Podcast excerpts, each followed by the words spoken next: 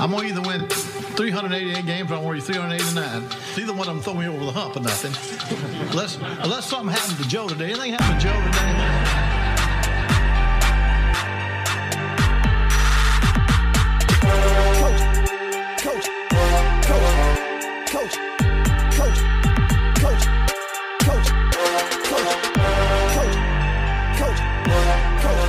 Step by step. We told our boys you got to crawl before you can walk, and you got to walk before you can run. We can't just start running immediately.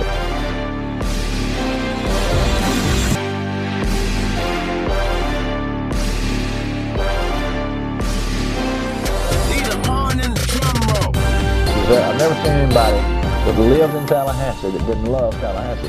What's up, everybody? Welcome back to another episode of Tribeaholics. We are minus one co-host today.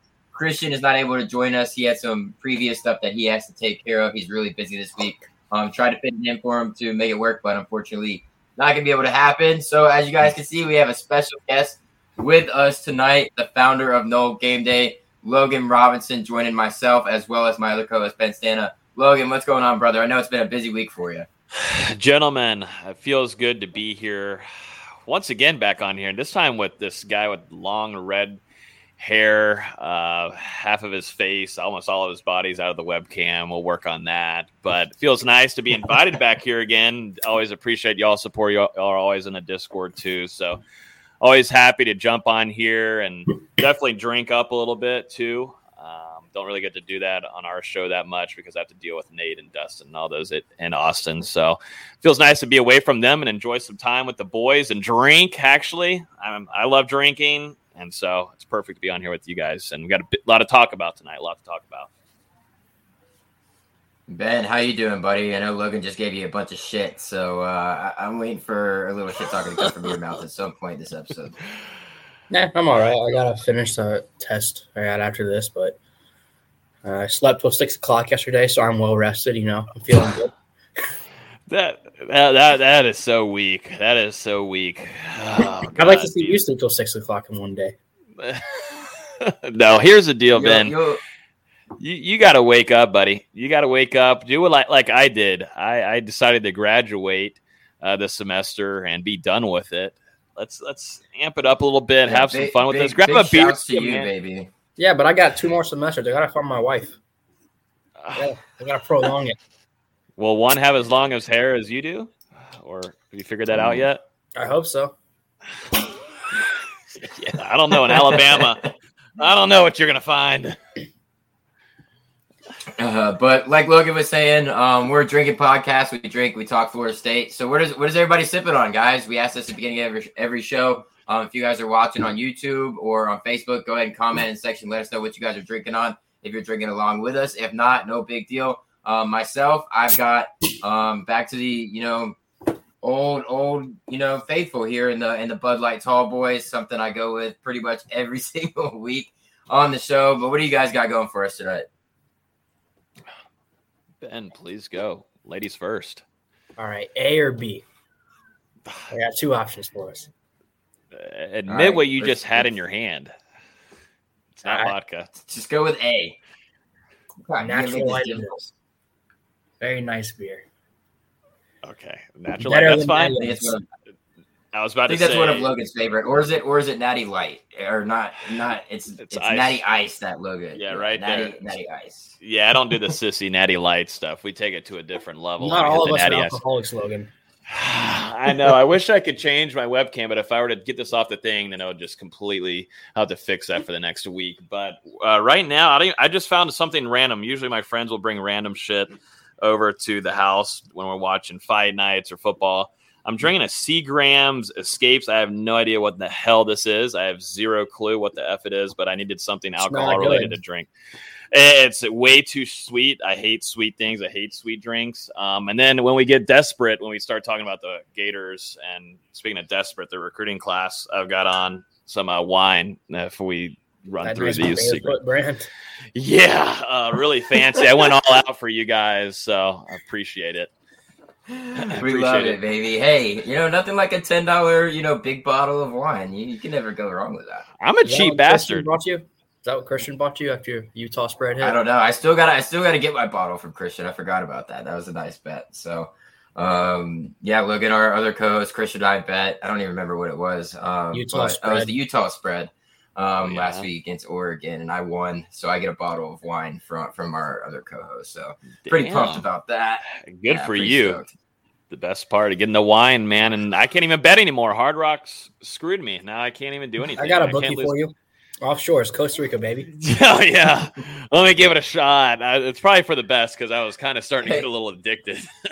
Ben, I don't think that that's something you should put out there, you know, like on a live stream or anything.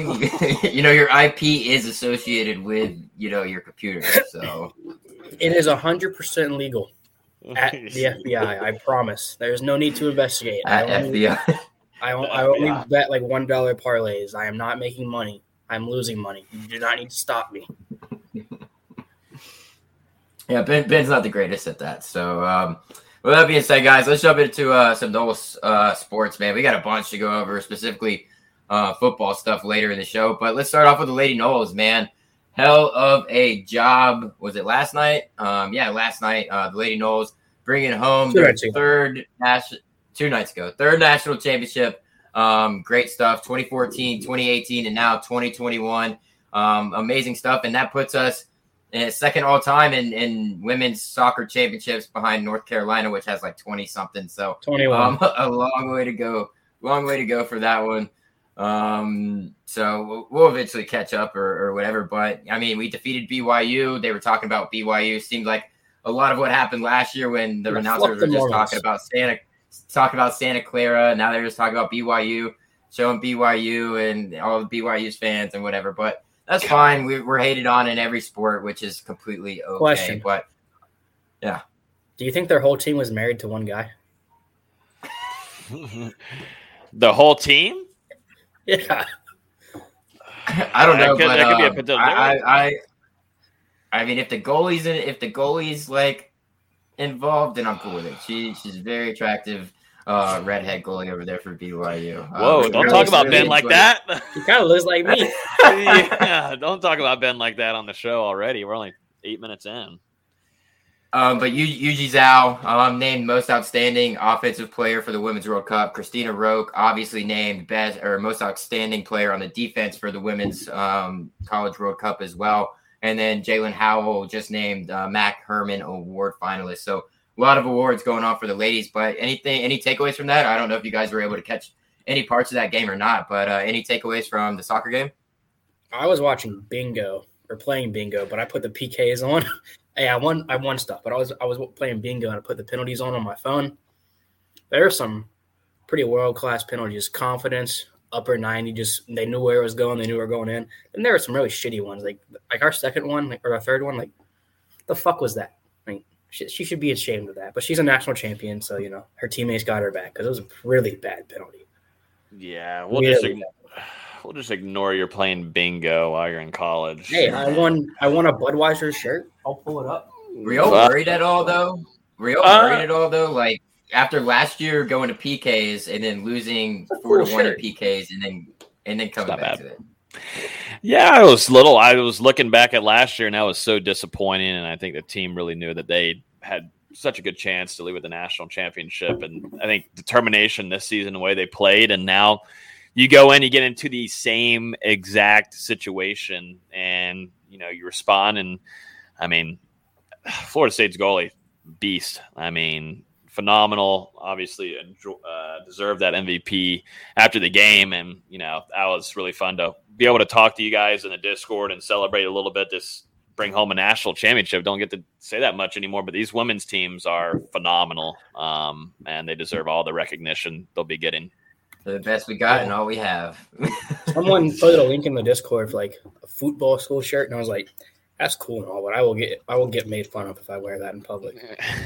Like, they'll be like, you also live in Alabama, so not much you could do there. But shout out, you know, to the Lady Knowles. Awesome stuff. They're gonna continue to keep fucking crushing it as long as Coach Corey. Excuse me, Coach Korian is still there at the helm for the Lady Knowles. Going to keep bringing in this talent from even outside the states. You know, we've got all these different players from all over the place, and they play for their national team. So great stuff there. And Ben, let's start your rant, buddy, because we're going to be talking FSU hoops. Losing our most recent game here to Syracuse by, I think it was 3 points. Not a great overall game. A lot of struggles from a lot of different areas. I'm not real sure where the team is headed. Hopefully, this week off of, games until Sunday, pays off and we're able to get back on track. But go ahead, Ben. I'll let you take the lead on this one. I don't even know where to start. We watched us play Penn and we kicked the fuck out of their asses. It was bad. And I was like, damn, we've got a really good team. And then we just went downhill. We got our asses kicked by Florida, who's not good. They just lost to an 0-7 Texas Southern school at home by 17. We were 4 for 30 from the field against Syracuse on our home court to tie the ACC home winning streak record. 4 days after we got fucking ran off the court versus Purdue, where we're okay, well, there were 10 minutes of flashes where we looked good. I don't know. It's just kind of embarrassing. Wyatt Wilkes is still playing a significant minutes, and so is Prieto. I'm like, do you want to win games? We do not. It's concerning because we say we're young, right? Everyone's all right, we're a young team. We got to mesh and gel. Well, that's not an issue for all the other young teams in the country. Duke went out and beat Gonzaga. Alabama was shit 3 years ago. They just came out. They won the SEC championship and then just beat fucking Gonzaga on a neutral court while getting hosed on officially-wise. And we're out here blowing 10-point leads in the second half of Syracuse because we're shooting open threes. We can't make free throws, and we're overhelping on defense. Are we practicing? What are we doing? Because we can't make shots. We can't make free throws. The defense seems, I guess, aggressive, almost over-aggressive, not lazy, but just someone's always open to shoot from three. And I'm I don't really understand what's changed in the past couple of years. And it's not just an issue this year because you look over the offseason and we saw recruiting and it was kind of – we got fucked over in some certain areas, but then we also just whiffed on some guys, which was pretty embarrassing. And then it goes back to last year where we had two chances to clinch the ACC regular season, and then we probably should have beat that Georgia Tech team. They were not good. And then we make the Sweet 16 because we beat a pedestrian Buffalo team like we should, or Colorado Buffalo team like we should have. And then Michigan just runs us the fuck out of the gym when a whole week to prep, and that's how we come out. I don't know. I love him, but I'm concerned because it appears that the departure of Dennis Gates about 2 years ago is about what time we stopped closing out on big games, if that makes sense. Yeah, I don't know what's going on with them. It seems like almost the veterans aren't showing up when they need to. It's really not even, they don't really have to show up, but just right. Got to get into a rhythm. They've lost everything. They've lost the rhythm. It almost feels like Jalen Worley from the beginning of the season didn't feel the most comfortable. He didn't want to shoot at all, but now he seems to be one of the most comfortable guys on the floor that's wearing a Florida State uniform. And that's what Leonard Hamilton a couple of weeks ago talked about in a post-game interview that, his veterans have got to start showing up or, that's just not going to help because just relying on younger guys. It's hard to get to. Right, and I remember him saying that, and he came out and said, veterans got to step up. They got to play better. And then you come out and you give up a 10-point lead, like Ben was saying, to Syracuse. And probably one of the worst players that you're seeing on the floor at that point is probably Polite. Just very loose with the ball, not playing, very focused at all, in my opinion. And where was the Polite we saw last year that had all the confidence in the world? We're not seeing that out of him this year. I picked him as my preseason guy, who's going to be able to lead a team, and he's not doing it. He's not a star player. Right. He's a role player. Which I understand. And then, but Malik obviously, is not a star player either. But, you start seeing teams be able to lock in on him because they understand that we're trying to go into him. And then it takes him out of the game because they're coming over, bringing a double, forcing him to give the ball up, and forcing other players to make a play. I think Polite thrives when he doesn't have to be the guy. He's the perfect sixth man that starts. He's out there. He does his job. He gets buckets when you need him to, but he's not a type of guy that just thrives under the pressure and can get you a basket anytime and can be the guy that leads the team. So he doesn't have Turk anymore. He doesn't have Boss in the paint anymore. He doesn't have – what else did he have last year that we lost? He doesn't have Scotty to, lead the charge. He's kind of trying to – he's having to take that step and he's struggling, which – is we don't have enough talent around him for him to thrive in the role he's good at. Because aside from Cleveland Warley and Malik, what real talent do we have on this team? We got like four really good guys, I think. Mm-hmm. And we're not even an untalented team. Like, we're too talented to be playing this bad basketball, which is kind of like – And I think that'll get kind of righted ship as the season goes along. Guys are going to start getting more comfortable playing along with each other. And I think this, like I said before, this week leading up until the South Carolina game on Sunday, I think there's a lot that Ham can start putting together to get these guys more comfortable or start fitting, their lineups together better to where they'll mesh to create better offensive possessions or be able to mesh better on the defensive side of the ball and not be, too overly aggressive or just, lackadaisical or whatever it may be. So hopefully this week will do it. I'm concerned moving forward, but I'm not ready yet. It's still very early on the season. That was one ACC game. We still have yet to reach actual ACC play. And to be honest with you, the ACC doesn't look all that strong right now. That's the issue. I wanted to bring that up because the ACC is really bad. So I looked at the NET rankings. They came out, which is like the big factor the committee uses. We're 77th in NET today. So if the tournament started today, we're not making it. We're 0-2 in our Quadrant 1 games, both for blowouts. We're 0-0 in our Quadrant 2 games. We're 3-1 in our Quadrant 3 games, with Syracuse being that terrible loss in the Quadrant 3. And we're 4-0 in Quadrant 4. So we have no good wins and a bad loss. We don't really have many opportunities for good wins because I feel like Duke's going to run us out of the gym twice.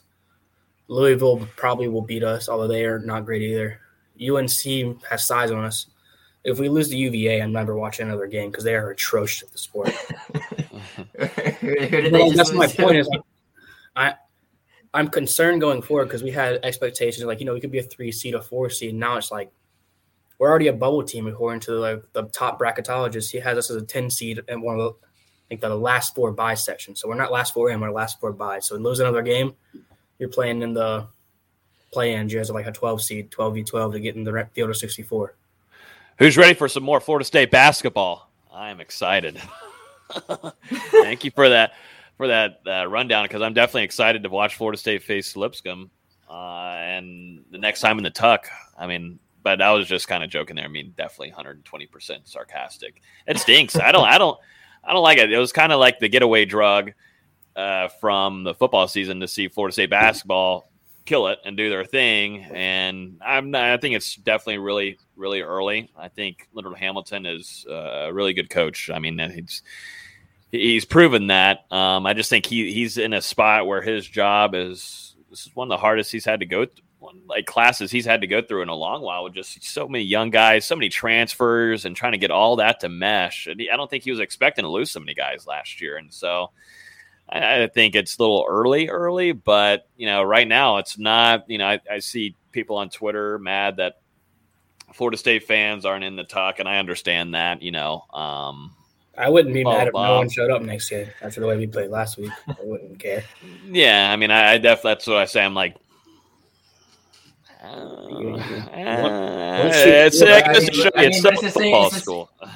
it's the same thing though. Like, it's the same thing with football, right? If we're not playing well, people aren't going to show up. So like, it's just Florida State fandom at its best, like it's at its best and then it's at its worst. When you're good, they're everywhere. When we're bad, the good news is Ham always finds a way to prove me wrong whenever I have my doubts. So there's slight confidence going forward, but there's definitely a lot of room for concern. And if things continue to stay the same or they don't improve at all at the end of the season, I wouldn't be opposed if he made a run at Gates and see what he brings to the table. Just lock him up for the future because he's going to get a big-time job soon because he's killing it at Cleveland State. He knows how to run Florida State. Like, if Ham is obviously declining, which I don't think he is, but – if it shows that he is after regressing last year and then regressing all throughout this year, I don't think it's far-fetched that we make a run to get Gates and just secure him for a couple years and see what he can do for us. I don't think you go that far quite yet. I think you still let him, try and figure it out, which is fine because he has in the past. There's many rough years that we've gone through with Coach Ham, and you remember the whole thing where everybody was on Twitter, fire Coach Ham, fire Ham, the hashtag and all that bullshit or whatever. And then, here we are probably on our way to win a national championship in 2020 before COVID hits. and, you know, everybody's on the bandwagon. Yeah, everybody's on the bandwagon, loving him, loving what he's doing. And then as soon as you see a little bit of, you know, drop off from the basketball team, it just kind of comes right back on him, which is understandable. You're the head coach, you got to take it. But there's a lot of aspects and things that go into it that are out of his control, mainly being it's pretty much a whole new team besides two players. It's pretty much what it is. So, yeah, he's got to stop with the fucking rotation, bro. He's got to stop with that. Wyatt Wilkes and Prieto don't need minutes. You play your best 7, maybe 8. Well, I think Prieto deserves Wilkes minutes, in all honesty. Well, Prieto deserves scholarship and just the oxygen that Wilkes breathes. Like, Wilkes should not be walking this planet. For what? Like, if Wilkes went out there next week and he snapped both his ankles, that would be the most helpful thing he's done for this team all year. Yeah, and I know Logan doesn't necessarily pay attention to as much hoops as necessarily Ben or I or his counterpart there at No Game Day in VZ. So kind of quiet over there. I surround myself around the experts. They do their thing. You know, football might be about 90% of my brain, and then 10% comes basketball. And you know, I've been to a good amount of them already this season, so I'm proud of myself. Pat myself on the back. Yeah, you and Logan had a basketball day last year. Yes, we did. You tried to get me to go drink with you, and you used that joke when you went with Dustin. You use the joke every time. Well, now I'm using it on you. I can say, like, Wilkes does not deserve to die for playing bad. That's not what I meant. I just don't like him. I wanted to clarify that because that sounded really bad. Yeah, now I'm canceled. Yeah. Now this is we're all gonna get canceled. Ben's getting us canceled. I stand by the ankle injury. If he hurt his ankle, that was my biggest worry about bringing Ben onto the show and being one of my co-hosts. Is like, am I gonna really, you know, tiptoe the line of the worst thing I've said was like the worst thing I've said was when I called Mackenzie Milton peg leg Pete. Okay, that's the worst. That's the worst we've gotten to yet. Peg leg Pete. Yeah, that was pretty bad. Yes. But with that, boys, let's keep it moving here. Let's get into what everything is going on in the Twitter world, all over the internet, everywhere. And that is the football atmosphere of the world right now. And shit's going crazy. But just another quick accolade for Jermaine Johnson being named ESPN and CBS Sports first team All-American. Dude's been doing it all year, racking up the accolades, but this is huge. This is something you can point to in the transfer portal, something you can point to in recruiting, and I absolutely love it for him, man. Dude deserves nothing but all the accolades that he's getting. Absolute beast. He's deserved it. He came in as a leader, too, not only just really, you know, wanting to do things for his own self and getting ready for the NFL. I mean, he came in and did everything. And I think Norvell and them have a close connection. It was fun. It was nice listening to him. Whenever he won the Defensive Player of the Year in the ACC, getting to listen to him and talk about how, you know, at first he wasn't even planning on coming to Florida State. He laughed at it and said, there ain't no way in hell I'm going to Florida State. And he ignored a few phone calls from there along with Mike Norvell. And then finally, after like the third call, he answered and said, hey, I'm, you know, listened to Norvell, and it completely switched his mind. And it seemed to be a pretty easy pick after that, after he talked to Mike Norvell, and it worked out to be a perfect tandem. And both of them, you know, I think Jermaine Johnson has a really bright future, definitely in the league. And he's got, you know, all these kind of mock drafts of him going in the first round. And there's a lot of good defensive ends going in this draft. And so, you know, even if he goes later, it just doesn't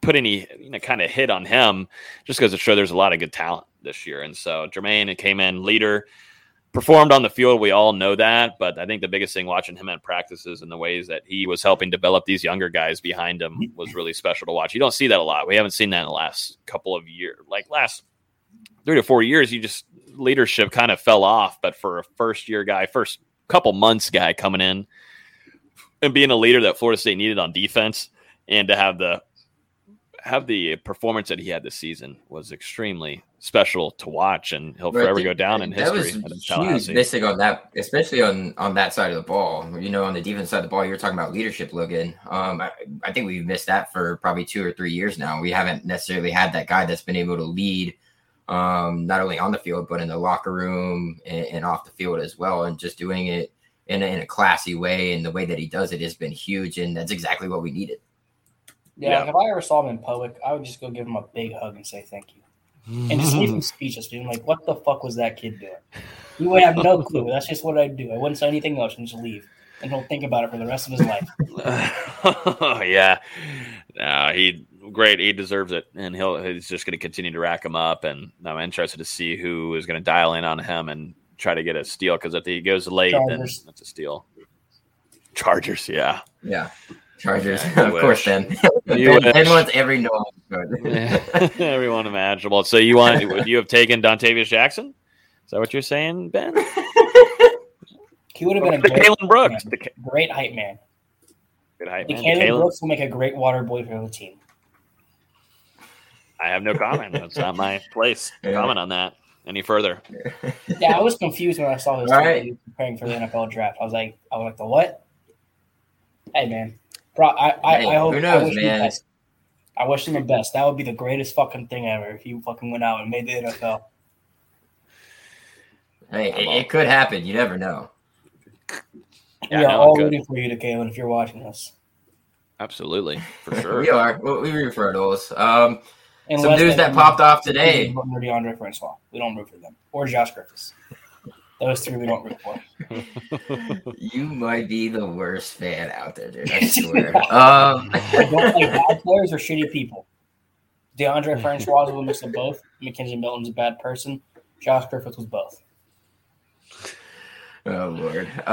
But some news that popped off today. Former Florida State linebacker coach Chris Marve is headed to Virginia Tech to be their new defensive coordinator. And as well as on top of that, Randy Shannon has been promoted to the on-field position of the linebackers coach. As we have seen throughout, the beginning of this week, he has been on the road recruiting. Everybody's had kind of an itch and inkling that he is going to be taking that spot, and everybody came out to be correct in that. Your guys' thoughts on that? First off, I want to say I am, tremendously happy for Chris Marve, going and getting a huge promotion like that to a defensive coordinator position, especially at a place like Virginia Tech. That is awesome for him. And we can speak on, what he did here a little bit as well. I think he's a great coach on the field, not necessarily the best recruiter. I think there's some things that he couldn't necessarily do with recruits, but he's a great on-field coach. I think he does a great job on the field. But Randy Shannon coming in as well, his pedigree with recruiting, and he excelled mostly as a linebackers coach, which kind of built his pedigree into becoming a defensive coordinator and a head coach later on in his career. So just your guys' thoughts on losing Marve to Virginia Tech, and, Randy being, or Randy replacing him in his former role. Ben, go ahead. It's the perfect job for Marv because he can coach those guys up. He's really good at doing that. But the recruiting expectations aren't really as high as they are at Florida State, Alabama, Miami, Florida, Georgia, Clemson, all those big-time schools.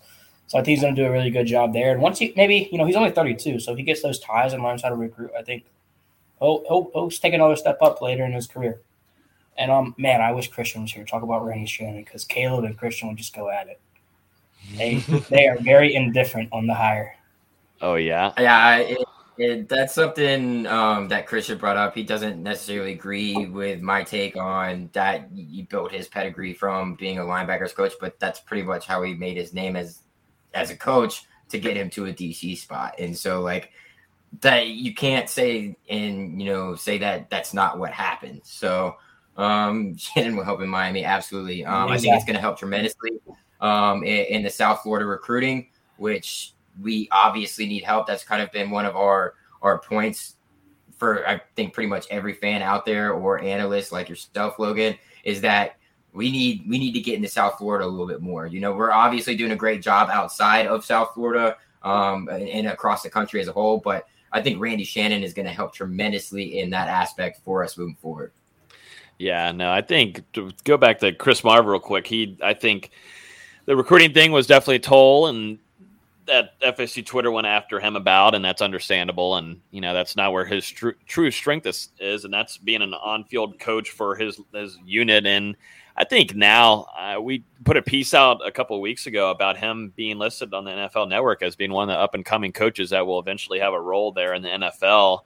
And, you know, kind of that's why it wasn't too much of a shock to me. I think for the outsiders looking in, definitely shocked by it, but he's extremely smart, young, like you had just mentioned, Caleb. And I think he has had a great relationships with these players at FSU. And I do think, too, some might be 50-50 on it. I think some might inside that locker room might be really excited that Randy Shannon is now taking that role, and they respect Randy Shannon a lot. That's some of the things that I've been hearing this week, that, you know, some of their decisions are going to be made on who was going to be hired at that linebacker room, because as we've seen, we've seen a handful of Florida State linebackers hit that portal, and right now it is extremely thin, and some of them are still wanting to decide if they're going to stick with Florida State. Do they hit the transfer portal, or are they going to maybe have a potential to look at the league?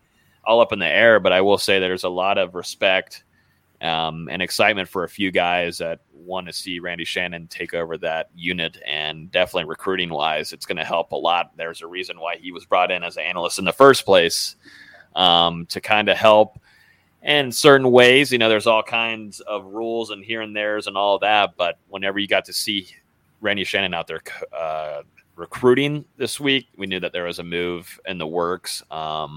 But recruiting wise, it should help, because Florida State, you know, going into this week, next week, I mean, you got early signing day, and there's still another cat out there that Florida State, you know, might have committed to another school in Florida, but I don't think it's over yet for him. And I think Florida State has a really good game plan for what Randy Shannon needs to do, because that unit has been, recruiting wise, has just been kind of pitiful. You got Omar Graham coming next season, but you got a lot of work to do there. Randy, good luck.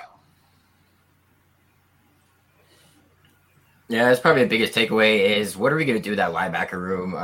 We'll probably talk about it later when we're talking recruits and transfers and everything, because we're gonna have to hit it hard. We're gonna have to hit it hard, especially in that area of the defense. So, huge shout outs to Chris Marve, like you were mentioning, Logan. I didn't know all that that he was named, you know, one of those up and coming coaches that is going to be, you know, maybe into the NFL one day or anything. But like when we hired him, or when Mike brought him in to be our linebackers coach, we knew what we were getting, right? We're getting a hype man, a guy that's coming in and he's going to put in the work on the field. We didn't necessarily, you know, we didn't think right off the bat he was going to be a recruiter.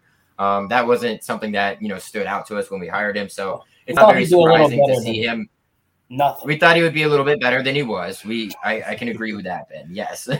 Yes, we can agree on that. But that's not something we looked forward, you know, with him coming into the program. We needed production at the linebacker position, and that wouldn't have happened from, you know, I mean, Randy obviously had a hand in it too, being an analyst as well, especially in the linebacker room. I think I saw a tweet earlier from Kalen's dad, Rob Deloach, coming out there and saying that Randy definitely had a hand in the way that he was able to perform this year. But I mean, all props to Marve too, because Marve has the most hands-on aspect of those linebackers. So great job for him. I wish him nothing but the best at BT. Hopefully he's able to, you know, continue rising up, you know, those ranks to be able to get to the level that he wants to get to. But a huge position for him. I think it's awesome. And I'm super pumped for Randy Shannon. I know a lot of people, I mean, especially Christian, and he's been fired from every spot he's been in, blah, blah, blah, blah, blah.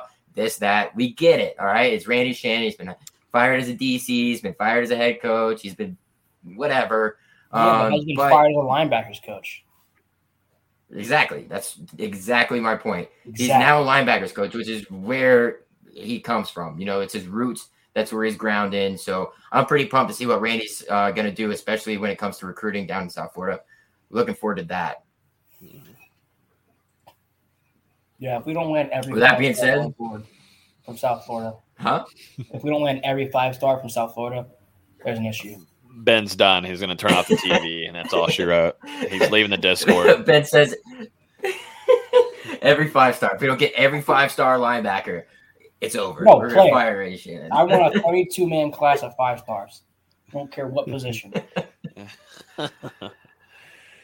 Oh man, what are we gonna do with you? Not gonna happen. Not gonna happen, Ben. I'm sorry. It could start building next week. We'll see. It could start building. Good. And Logan's got some hush hush that we won't necessarily talk about. So that makes me think of two players. On to the next controversial topic of Florida State athletics, and that is the athletic director search. That has been an up and down roller coaster of emotions and feelings and thoughts and ideas on the whole thing. But I guess the notion is that we are gonna end up hiring Vince Tyra, Louisville athletic director. I think Louisville waived the clause today, saying that he can't go to another ACC school. I want to hear Logan's thoughts. I want to hear Logan's thoughts first because he's probably the most informed on who Vince Tyra is as a person. But not only that, but what he might be able to bring to the table and what Louisville thinks of him and what he was able to do there. He's a total piece of... I'm just kidding. I'm just kidding there. Just some notes that I've been given to kind of... Because I saw Twitter, got to see the Discord, and everybody's not so happy about it. And that's understandable because you could have grabbed the guy from Alabama who had Florida State ties, alum. And that definitely totally made sense there. And also, I think, too, I was on the same wave of feeling like this was kind of rushed. Coburn said he was going to take his time. He was going to call it quits after the spring semester. So Florida State had a lot of time here, but you also kind of understand Florida State's point of view where they kind of would like to get things churning. But it seems like they were on their target here, talking about a little bit about him here is that, he's very high on Directors Cups. I'm going to be honest. I don't care about Directors Cups as long as we're good at football or basketball. And softball. He's got a really good booster base, and that's the one thing that if he can work well with Alford, then that combines a really good two-headed monster there. Louisville was second or third in revenue behind Florida State and Clemson in the ACC. I don't think a lot of people knew that. Something to really take a note of there. Just seems like I said earlier, this just seems weird that it's a little rushed.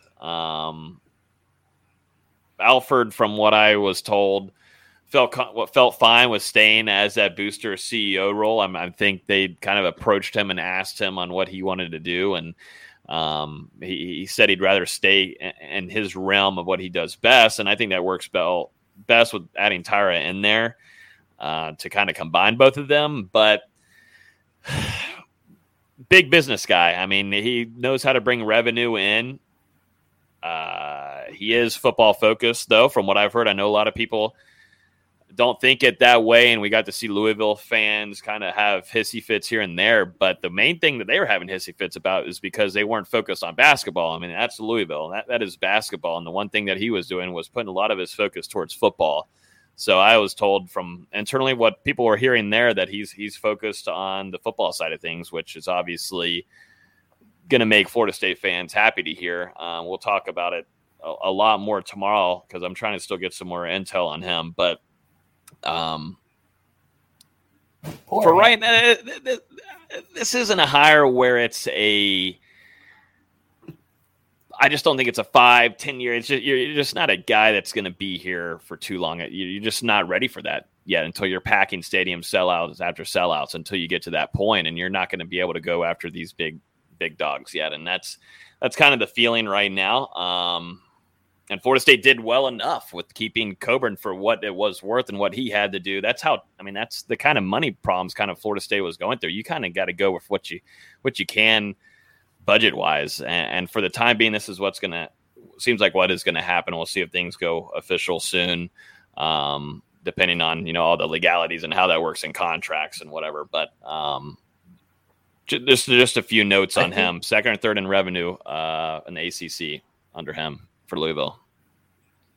Okay. Well, that's promising. I know a lot of people have mentioned or on Twitter and everywhere else, sorry, that's our frame of reference is Twitter, but that's where a lot of us get our news and stuff. But I know a lot of people listen to the NOLCast after previously, you know, being like, what the fuck? You know, like, really? This is the guy we're going after? And then a lot of people listen to NOLCast and Bud and Ingram, obviously, over there. They know what they're talking about. You know, Bud's got a lot of ties across a lot of universities, specifically the ACC. So, and then a lot of people started to change their minds. I didn't get a chance to listen to it. But, you know, from my initial reactions is I was very concerned with Louisville being his first job in the sports realm of things, and, you know, as an athletic director, or, you know, so be it. So that was kind of my first thing. I'm like, are we really gonna take this guy whose only experience in the sports world is at Louisville? And Louisville is not at the level Florida State is. I'm sorry, it's just not the case. Like, the, you know, you're not expected to have every single sport dominate like you are at Florida State. Like, your two things are probably basketball and football, right? So, like, it's bigger here at Florida State. Like, we expect every single sport to be good. And so, like, that's a tall task coming from Louisville to Florida State. I like the business background. Obviously, that's a great plus. But I think the biggest thing that worried me was the fact that it's Louisville is his first job, and now he's coming into a bigger program in Florida State, and the demands that Florida State is going to ask of him. Is he ready for it? You know, I don't know. And then you look at that whole Alford thing, right? Everybody's thoughts were Alford's just going to be in that booster position and then get, you know, moved up into the AD and all of that. So how's Alford feeling now? I don't know if that was necessarily promised to him or anything like that. So I saw something probably earlier in the week saying, you know, he's kind of a little ticked off about it or something like that. Don't know if it's true because I don't have the connections like Logan has or anything like that. But, you know, there's some worries that come into play. And then another, you know, specific example is that, you know, they were looking at what he was able to do, and he's come across as a facility guy, right? He's a guy that's going to get your facilities done. He's going to be the guy that's going to get the money there for the facilities and all that. Mm-hmm. I love that. You know, because obviously that's something we need, and we've kind of lacked behind on top of other programs. But I don't just want a facility guy. We're already on our way to getting the facilities. You know, that's fine. What else can you do for me? That's my biggest question. I just don't want. Oh, what'd you do at Louisville? Oh, you got the students a tailgating spot. Oh, you created a dorm for the athletes. Great, dude. Awesome. Guess what? Florida State already has all that shit. So what are you going to do when you come in here? He's going to instead of that, because yes, we're improving our facilities. Like, I just don't want it to be something that's like, oh, I don't know. It's just, I've been very cautious about it. I haven't had a chance to listen to, you know, or watch anything because I work all day and I do as much as I can. But, I don't know if anybody's got any other Ben, take your foot out of the freaking show, dude. That's gross. What happened? Ben just put his foot in the camera. I don't know why. Thank God I wasn't on the tab. Jesus. God, dude, I don't get it. But I don't know if any of y'all have like any reservations, or are y'all like hyped for this dude to come in? I know a bunch of my friends and everything have been kind of changed their mind a little bit, moving towards liking him as being the AD. I think I've heard Louisville fans be like, you know, wishy-washy on it. They don't want to lose him. They do want to lose him. So I don't know. Patience, I think, over here from my end. I think it's just going to be patience, and I'd love to hear some more from him once it becomes official and get to hear interviews. I think it will be definitely a lot to learn. And, I think there's some changes inside FSU that need to be done. I mean, current admin kind of things that need to be done . That's another thing. It's apparently that's like a well-known thing that I think Bud might have been the one to say it, that like other schools look at FSU's athletic department like a joke. Yeah, it doesn't have a good – just things that go on all through the years that have happened and things that need changes. It's been really stale and stagnant for a good long while. And so – interested to see what he brings, what kind of changes he makes. I think he's going to have to make changes. Maybe that's what makes him, you know, really get some love from the fan base coming in, because right now I don't think a lot of people are really expecting much from him, which stinks. And, you know, that's fine. Let him kind of have that feeling going in. But like I said, patience is going to be the thing here. And this is a football school. That's how it always will be. And Yeah, if he's coming in from what we've heard with the football focus, it's good to hear because that's much needed and there's a lot of work to be done. Ben, I know you and I have been on the same page. Do you have anything to add or any reservations yourself? Honestly, for the most part, I've just been talking out of my ass about the athletic director hire. She didn't jump at me. I wanted the Pierenton guy from Alabama. At least you're honest. Yeah, man. I'm not wasting my time reading up on a guy named Vince Tyra. That's the only thing that you do talking out of your ass? There's nothing else that you say ever that's coming out of your ass? No, I'm an expert at all things sports. With the Iowa Hawkeye / Florida State thing with the hanger up there. They kick our shit in. Not wrong. Yeah, not wrong at all. So that's probably going to be our new AD, guys. Vince Tyra, he's the AD at Louisville right now. They win. I don't like it. I like that. I just so really want a pretty boy compared to you. Anymore. Like if we were to put a mashup of you and Vince Tyra and put a poll underneath it and said who looks better, who do you think wins? Definitely me. Yeah, now there's a reason why you've been sinking slowly back. I thought you were about to go through the fucking wall in the back. You're just backing up, continue. Like, I'm go back into the day. You need to hire like a McConaughey type guy. And, like, you know, good looking dude. You sure you're on Natty Light or not some shrimms? Are you just scrolling? All I'm going to say, the last thing I'm going to say about Tyra. If he's willing to Rick Pitino some guys, I'm all in. I know he got rid of the Rick Pitino. He got rid of Rick. But if he wants to run it back and fix his wrongs and Rick Pitino some guys, get some 5 stars, I'm not going to say no. That's all I got. I won't complain about it. I'm all in for the Rick Pitino move. I'll be one of the strippers, bro. As long as we're getting 5 stars. No, but that's gonna be our AD, guys. Vince Tyra, you know, mixed feelings all around. Patience, like Logan said, is going to be key to that. Hopefully, that football focus is what he's on. With that being said, new NIL. Excuse me, beer burp. Rising Spear, new NIL organization that's been put together by some ex-boosters. Great stuff. I was able to read up on it a little bit. I'm not sure if I know. Excuse me, all the ins and outs of what's going to necessarily be going on with it. I know there's going to be a board of trustees, if you will. And that's going to be, excuse me, good Lord, headed by former football player Derek Brooks, as well as some other former players. I don't remember all their names, but I know Jalen Howell's on it, current Florida State soccer player, and then some former players on all aspects as well from football. I think there's a women's basketball player on there as well that are going to be leading the charge. Just kind of creating an organization to be able to get all student athletes opportunities from the local community is what I took from it. So you think of, you know, your local businesses that are out there in Tallahassee. One, for instance, that I worked for, Garnet Gold. It's going to, you know, Logan worked for them too. It's going to present opportunities to them to be able to get, you know, some of these student athletes in there to be able to do stuff for them.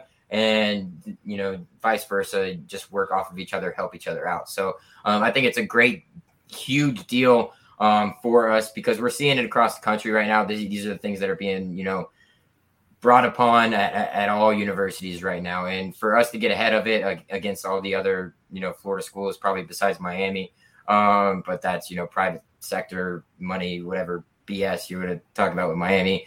But thoughts on this, guys? I think it's an awesome move for our university as a whole, even though it's not directly correlated to the university, just getting these student athletes, even if they're not big names, some money in their pockets and being able to put their face and image out there. If they're good at something, why not let them show it? And, you know, we've even seen it with, you know, obviously not Rising Spear, but I mean, Dylan Gibbons going out and Jordan Travis raising over $100,000 to take kids to the local Walmart.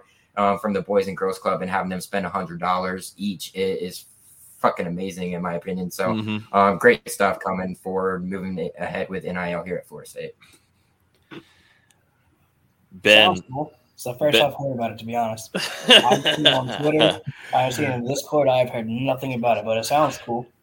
Ben, I was going to say, if you were an athlete at Florida State I could see you doing an NIL with a little hair product place. I feel like you would be one of the.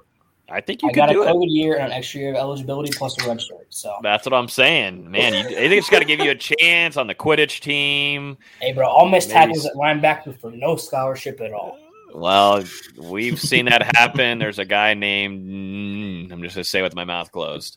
We talked about him earlier. But, no, I think this is great. I think this is awesome. It's a good game plan to have for some of these current students. But, shoot, even more than anything recruiting-wise, just continuing to show how invested Florida State is. They did this before almost anybody else, too, when NIL became official, thanks to, you know, Florida and what they're doing here and under the legislature and everything going on. And what DeSantis is allowing, what they're doing, this is what he's been pushing on for like a couple of years now. And so, you know, Florida State's had a head start in a lot of this, and they've been putting a lot of work into it. So, like I said, the current athletes have a lot of opportunities, and it seems like it's going into great causes. Like you had mentioned, Caleb, what Gibbons is doing left and right, definitely with his first thing being the GoFundMe and building relationships there with that entire company. He's been almost – like the face of them so far as an athlete, which is really cool to see. And now, you know, you see what they did with Walmart and helping children out and families too. Jordan Travis doing his thing.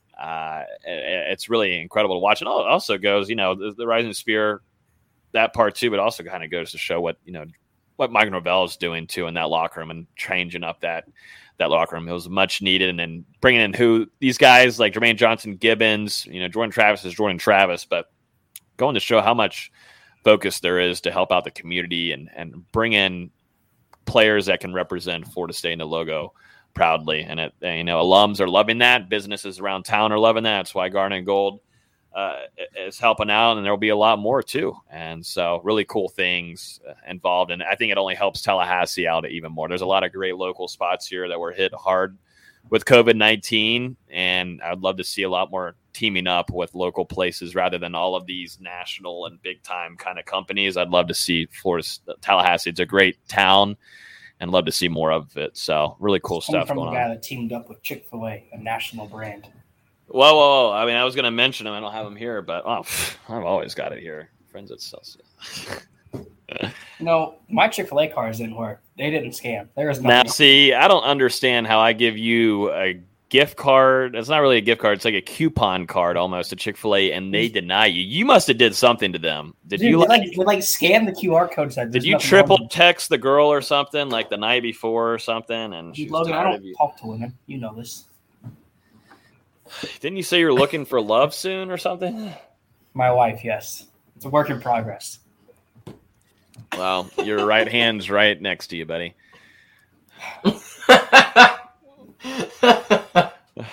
Jesus Christ. But, yeah, go back to what Logan said about the locker room and everything. I think it just speaks, like Logan said, about Mike Norvell, the type of kids he's bringing in. It's amazing. The locker room is completely changed in, you know, such short of time, and, you know, seeing these guys go out there and do good in the community and care about the community the way they are is huge. And this Rising Spear campaign that we're putting on is going to be great. All the players, former players of all sports that are associated with it, are great. I think they're going to be great for, you know, this whole entire thing moving forward.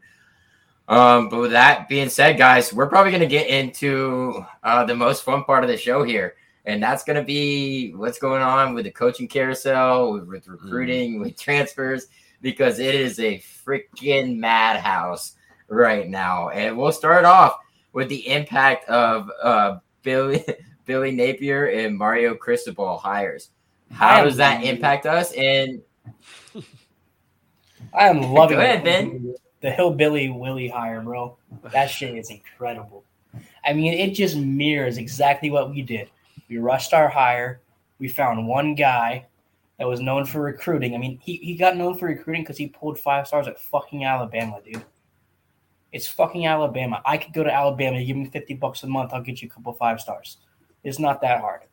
And this guy, and now we're hearing he's processing them out. Like, dude, I'm so sure you processed out your only quarterback. He was a top 10 kid. Top 150 kid, top 10 quarterback in the class. You just wanted to process him out like, all right, buddy, you know. And then Jaden Gibson decommits and immediately gets a future cast to us. I mean, I'm loving it, bro. I mean, it's like charity at this point. It's definitely entertaining. I've in a group chat with one of my friends who is just obsessed with the Gators, and he's talked trash with me since the early 2000s and now, and just being able to have a good time with him. Of course, he got to have his laughs and giggles a couple of weeks ago when we were in Gainesville, allowed him to have that, and told him, yeah, that was a disappointing loss for Florida State. But now it's the offseason. We get to have some fun. And Florida State had a good offseason this last year, and you know, starting off strong, and with Billy Napier, things are in mass exodus mode for recruits and anybody wanting to be near Gainesville right now. I mean, you know, I think for tonight, they made a big time hire with Corey Raymond, grabbing him from LSU, DB coach. That's definitely a big one there. But other than that, who in the hell have they hired? I mean, that's the one of the things where the recruits are noticing. Louisiana guys, you know, building that Sunbelt staff, baby. Yeah, he's bringing them with him, and you know, and just an FYI, guys, this is my dad chiming into the show. He's a UF grad, so he's always tapped it. So we would have never known, Caleb, that this was your dad Skinner with the last name. I would have never even known that. It's not a dead giveaway or anything. But, well, I was gonna say, if I'm a young kid, let's say we're back in high school and whatever, and who in the flying F would I know of Billy Napier if I'm a recruit? Like, I would have zero damn clue of who Billy Napier is. And, I mean, it's not the only thing that's going on with it, but they, you know, not only if they're going to bring in recruiting guys and guys that can bring guys in, but when it goes into in-game coaching, Billy Napier has had an up and down rocky road with that. I mean, Nate's talking about it.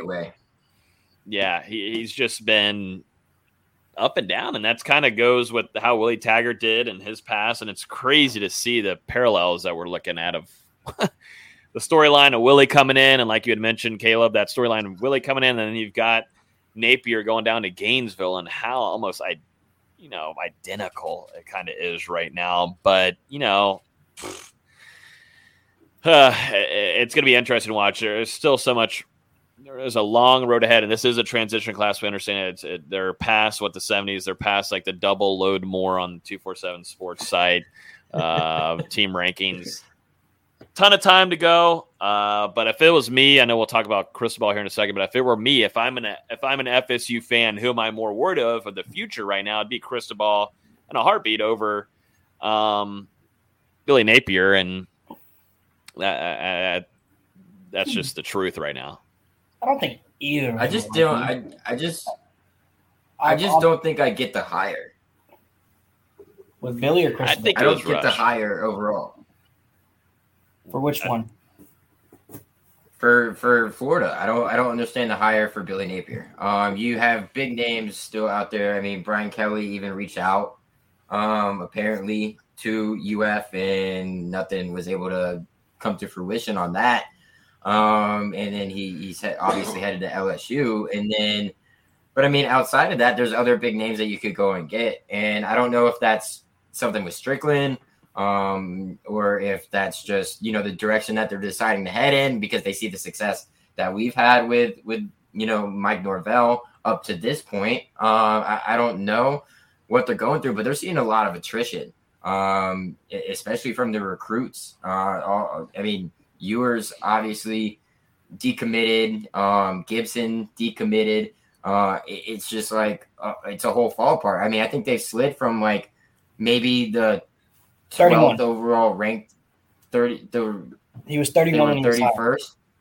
When he was hired. They were 31 when they were hired, and now they slipped to like 70 something. Like it's insane because of all the decommits. So, I don't know what's going on there at Florida, but it's not good right now. I'm enjoying it. It's good for us.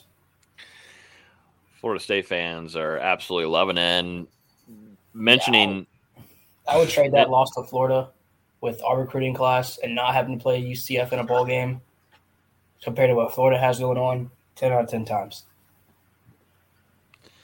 Yeah, so Florida State, you know, going with what Napier is doing and the fallout there, and Yes, it's a transition class, and I'm sure we'll have some Gators fans in here. I already got Uncle Silk and whoever the hell else over there tweeting us about our last article that we put out about an hour ago, which is exactly why we did it. We want all of your engagement and clicks. Thank you. It's number one on Google right now. If you search Billy Napier, thank you, UF Nation. Number one here is that Florida State has a chance of making a flip with Gibson. I mean, Florida State is pushing hard with him. That's a four-star wide receiver. And, you know, Florida State and Dugans, they're looking for a guy that can win those one-on-one matchups. That's something that they've been lacking. They lacked it this last season. I think your only guy right now who was a true freshman was Malik McLean that can do that. He should have had so many more shots at that, I think, this season. We got to see it a few times where they gave him a shot. I think he kind of is a little Greg Carr where you can use him in the corner. I could talk about Malik McLean so much more and how they should have used him this year, but he's really, I think right now your one-on-one guy until Travis Hunter obviously gets on campus. That was your only guy last year was Malik McLean. So Gibson brings a whole different kind of scheme to that offense in which you can utilize definitely in the red zone. So Florida State and staff, they're going after him, and that would be a grab from UF and Napier's just letting him walk off and slip right into Mike Norvell and Kenny Dillingham and Ron Dugan's hands, and we'll see if that works. Right now, it seems like Florida State is pursuing pretty hard on that frontier. And, yeah, thanks for the clicks, Gainesville.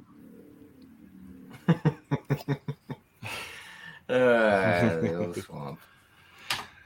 Yeah, that place, I haven't been there since 2013 whenever Florida State we know what Kelvin Benjamin did, and that place is. I mean, I'm sorry if there's anybody listening that lives in Gainesville, but compared to Florida State and walking around campus and things, it is not even close. I mean, I thought I was at a factory plant watching Chernobyl on HBO. I mean, I'm being completely serious too. It is. I mean, even after Florida beat Florida State, I mean, dead area. No kind of fun. I mean, that's the advantage you have at Florida State is college town rocking. No matter what, definitely after a win. I mean, after the Miami game, I don't think anybody went to sleep until the sun came up. But man, that is tough place to be down there. I feel bad for your dad's gonna hate me now. Hey, he can take it. He dishes it out, so he should be able to take it. Good. Well, I like a good trash talk. I like a good trash talk. It's fun. Yeah, it's good. It's good. You know, maybe we're all wrong. Maybe Florida has something in mind. Maybe Billy Napier has some things in mind, and it's just gonna, you know. Come to fruition for them, but I'm not 100% sold on their hire. But let's switch over to the other Florida school in Miami and their hire of Mario Cristobal. A lot of ups and downs in that hire as well. I personally think they did Manny wrong in the way they handled the whole situation.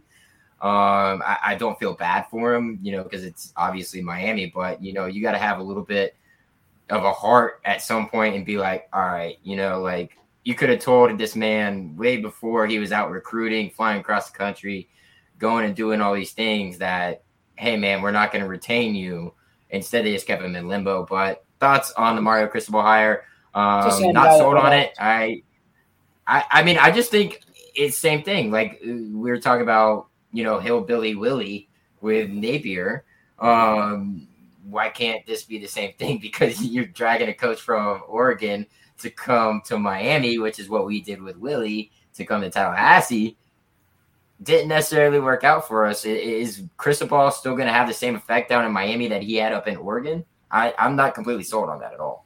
He's an upgrade because Manny fucking sucked. But he's a 12-0 recruiter, but he's about a 6-6 in-game coach, which levels out to 8-4, 9-3 a year. Bumping our strength of schedule and getting outcoached by us every year. So I'm all for it. I mean, I watched this man get his ass kicked 38-7 by Utah, a bunch of 3 stars. 3 weeks later, he comes out. He made adjustments, had a chance to change it. They lost 38-10. His adjustments gave him a field goal. That's what happened in that one. Like me, every year he's been at Oregon, he's had the best facilities, the most money, the most talent. No close second. USC's been down forever. And he still finds a way to fuck it up. He should have been in the playoffs every year, but he's always losing to someone he shouldn't every single year, multiple times. Yeah, no, he's definitely had a better, he's just got a better background, definitely, I think, than what you're looking at it with UF. I think there's still a lot to prove for Billy Napier, but Mario Cristobal, the main thing for him, I think they'll do pretty good recruiting wise, but it really just is going to depend on what they can do on the field. He's got a lot to fix. They put a lot of money toward this first time. Really, Miami's putting a ton of money into this. They found it. A lot of that usually goes into academics at that university, but they're going to really full send this, and this is like their last little throw at it, I feel like, with Cristobal, and he's going to bring a lot of his guys from Miami or Oregon up there on the West Coast, and it'll be interesting to see how he does and recruits being smack dab right into a pool of where a lot of talent is, and we'll see if that's a major threat to Mike Norvell, but it seems like we'll see. I mean, it could kind of – this next week, really the 2 weeks overall, the storyline of one target that Florida State has been after could kind of just, in 2 weeks, put together the whole storyline of what the future could look like for Mario Cristobal if something happens with Basanti. I mean, Florida State highly after him, thought at one point that they were getting him, ends up going to Miami.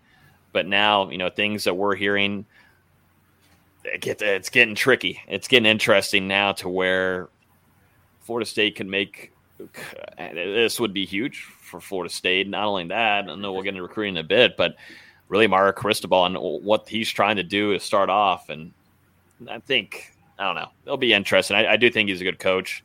And like I said earlier, if I was going to be worried, you know, not per se like worried, but if I were to be – if one were to get my attention more, it'd be Mario – down at Miami over Billy Napier. Yeah, and that's where I was going next is, like, I'm more worried about that hire than I am with the Billy Napier hire. You know, I might be wrong at the end of the day, but bringing in Mario Cristobal is a huge move for them. Obviously the right choice, bringing, you know, Mario back to Miami, where he's from, all that good stuff. So it worries me a little bit, especially when it comes to recruiting. I mean, he's got those ties.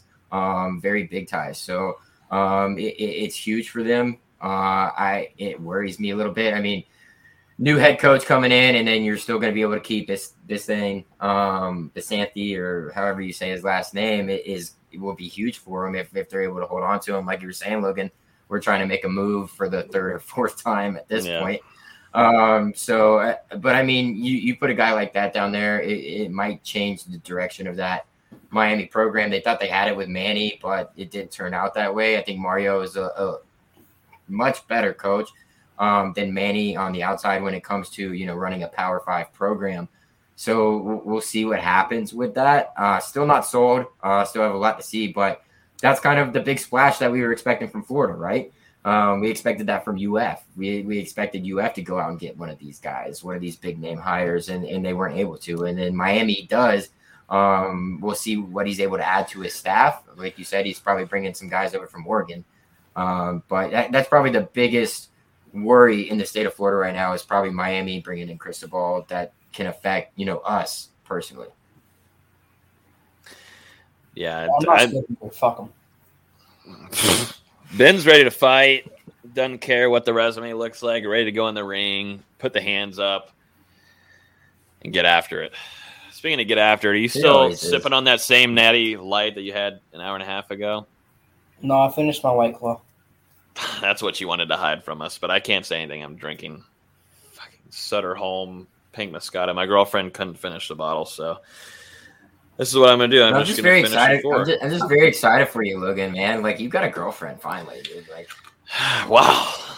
You know, here's the deal. It's Tallahassee. I think we've had this discussion before plenty of times. It's Tallahassee and Florida State, and there's a lot of distractions always. There's a lot to it's like going to the zoo. There's so many cool things you can look at, and to stay focused is really not easy. So it's got a giant strip club. You just compared Tallahassee to a zoo. There's some things out there that can get you. There's some things out there that can grab you if you're not careful. All of a sudden you see a flamingo, and then all of a sudden you got a giraffe. I don't know what to do. You never know what can grab you. And sometimes you want it to grab you really, you want to grab you really, really good. But those days are no longer. I don't go to the zoo. I don't go to the zoo anymore. This is a beer and sports podcast, Logan. I'm gonna have to ask you to stop talking. That's it. You don't know what's in this cup, even though I just poured it right in front of your face.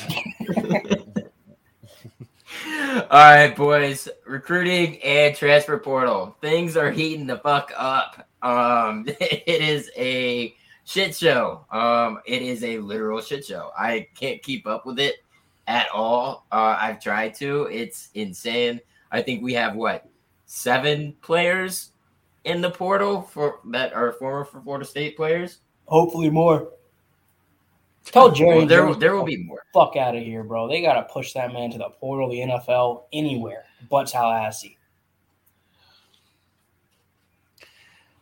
I have no comment on that. I have to go to the practice. I'd rather not have an accidental slip right into my jaw, helmet to the jaw. So I don't. There's definitely going to be some moves. Who do you think's up next? Who, if you could put some money down or on the roulette table? Jordan Wilson. Well, he cleared 27 minutes ago. Yeah, I was gonna say. I think. Yeah, Dustin texted me that. I didn't know if did he put that on Instagram, Twitter. Oh wow! Well, I just saw something that. Well, I was thinking transfer portal. We know that was happening. We know he was calling. Who are we thinking? Well, I think I just saw something from 247 say we might try and max out that new rule. With perhaps being able to bring in 30, being able to bring in 32. So there's if that's true that we're gonna try and reach that threshold of 32 spots open available.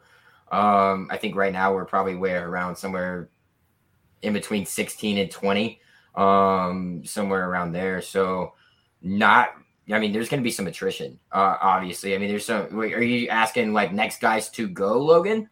Yeah. Who do you think would be? You don't have to be one guy. I could see. I want to focus on I would say my focus would be on the defensive secondary. I could see Gaynor going too. I know there are rumblings. Yeah, I think there's some certain things with him where he is wanting to figure out who was going to be the next linebackers coach, and I think there's some positives to that. Randy Shannon to be that coach, there were some positives that things are going to be all fine there for 33. So that's it. I like it. Yeah, absolutely. If I speaking of when I said secondary, you look at guys who came in as high blue chip guys, right? You look at your Travis Jays, your Akeem Dents, your DeBorey Tate, like you had mentioned, Ben. Those are kind of guys you want to keep an eye on because they didn't necessarily. Obviously Akeem Dent kind of came on towards the end of the season, but he didn't really, wasn't consistent throughout the whole year like we would have expected him to. Travis Jay has kind of been MIA. Obviously we had the injury. That first season, or I don't even know what it was. Was it an it? No, it was something to do with transcripts or something like that, I believe. But you start to look at guys like that, guys who aren't going to get the playing time. And then the younger guys that came behind them that Mike was able to grab, Amarion Cooper, Brownlee, all these guys are getting playing time because they're better. Mm-hmm. They've shown in game film, specifically game film, that they are the better producers on that side of the ball. So I say you start looking at that, especially with the guys you have coming in, right? So you have Sam McCall, you have Travis Hunter. I don't want to put this out there, but because it's probably not going to happen. But if a guy like Amari Wilson or something like that, comes to fruition throughout the next couple of weeks or next few weeks or so. So I just see more attrition happening on that side of the ball. I think maybe 2-3 wide receivers could probably be gone as well. So those are my two areas that I think guys could probably, be like, all right, I'm out because, or the coach or the staff tells them, hey, I don't know if we're going to have a spot for you because you are for one reason or another. I don't want to specifically say one because I don't want to be blasted by anybody in the comments or whatever, but that's where I see the two biggest places that it'll most likely happen is going to be in the wide receiver room as well as the secondary. Mm-hmm. Yeah, there's going to have to keep an eye on a few veterans. Well, I'm interested Well, going back really to freshman, I'm just going to go all over the place now. I'm just hammered drunk after my second glass of wine and whatever the hell I drank before that. I feel like I just got that first drink from Dollar Tree. It tasted so great. Freshman-wise, you know, you're looking at Demori Tate, who, you know, we saw him all the time at practice. He was on scout team for a majority. And, you know, there's a lot that the team sees a lot in him. The team, I mean, the coaches do. There's just things that he's got to fix internally with himself. There's just things that he's got to do in order to see the field more. This is a new coach in Tallahassee, that things aren't going to work the way they used to. That's just how it is. That's how Norvell is going to run the ship. That's not just how he's going to do it. That's how he set it upon all of his coaching staff. And so, you know, Coach Woodson and Norvell see a lot of it in him. And you'd like to keep that talent. You'd like to see where he's competing for a starting job next season, because he's got the talent. He's built. He's a build guy. He's done great with his body. Good to see him in person. He plays well, but it's just tough. He's made plays during practices, and it's like, dang, don't get to see 12 out there. And which mainly got to see him in scout. So we're just keeping an eye on Demori Tate. And then, you know, a guy like Keyshawn Helton, I don't know. We'll see. That's a guy that is he kind of just wants to call it there. He's such a great ambassador for Florida State, so there's not going to be any kind of, hey, you know, not any kind of pushing out there. That would be kind of the hard ones, right?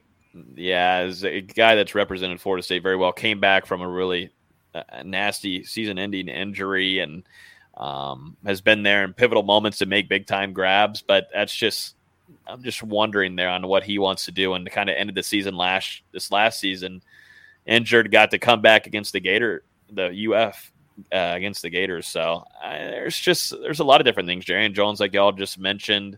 What does Travis Jay do? Is he saying bye, Jerrion? Bye, bye. I do not. That's one player I do not. That's have what a lot of the wide receivers called him as they cooked him and they scored touchdowns.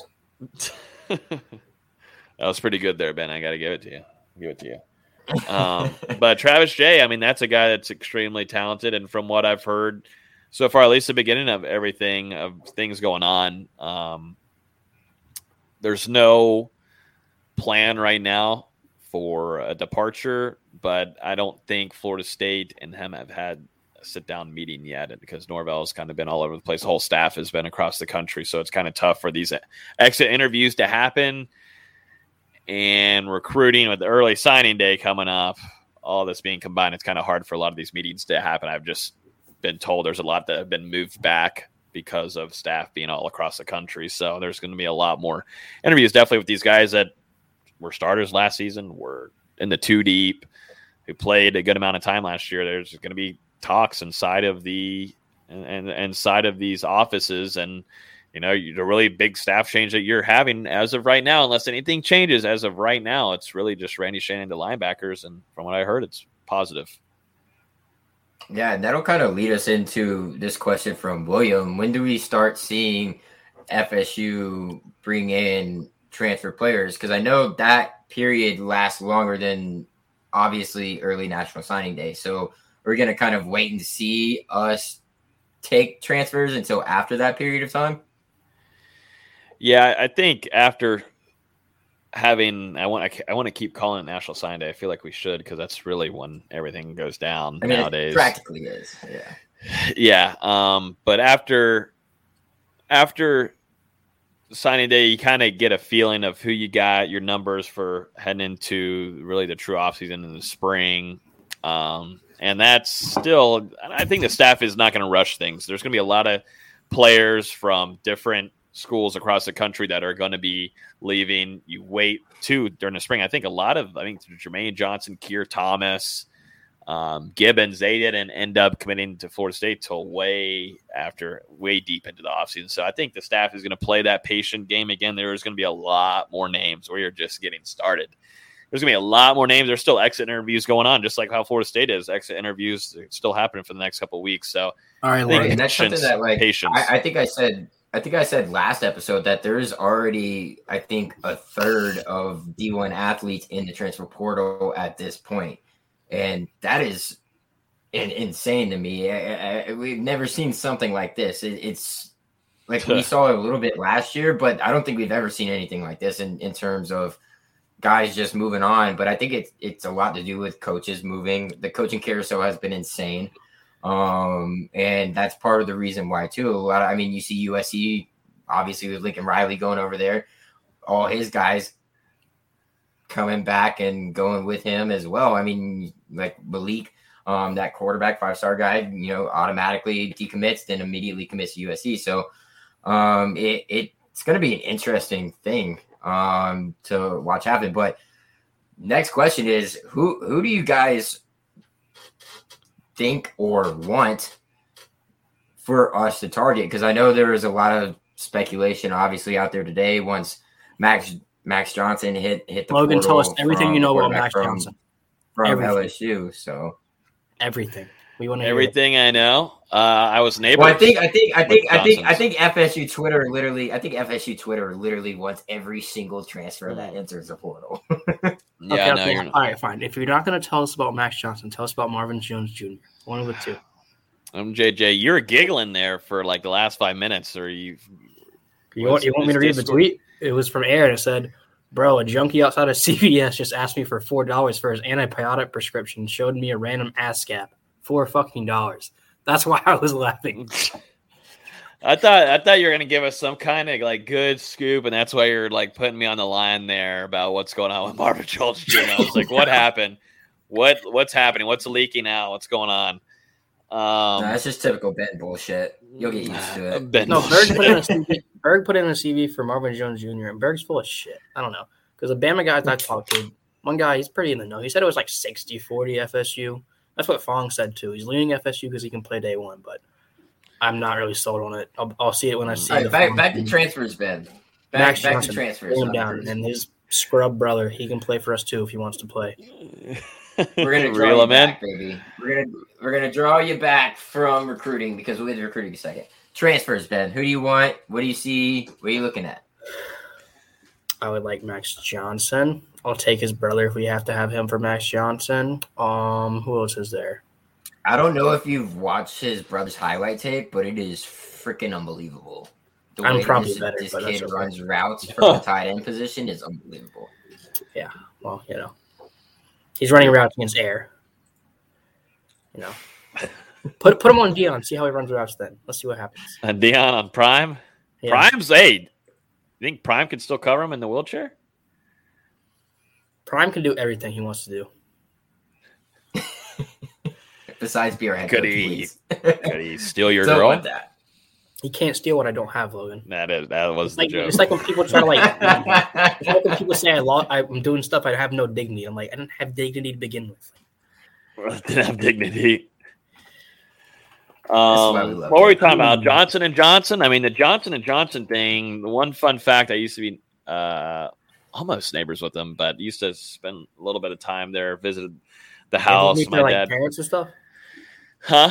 Ever meet their parents and stuff? Yeah, met Mr. Brad. Yeah, I got the guy. Yeah, he met Big Bad Brad.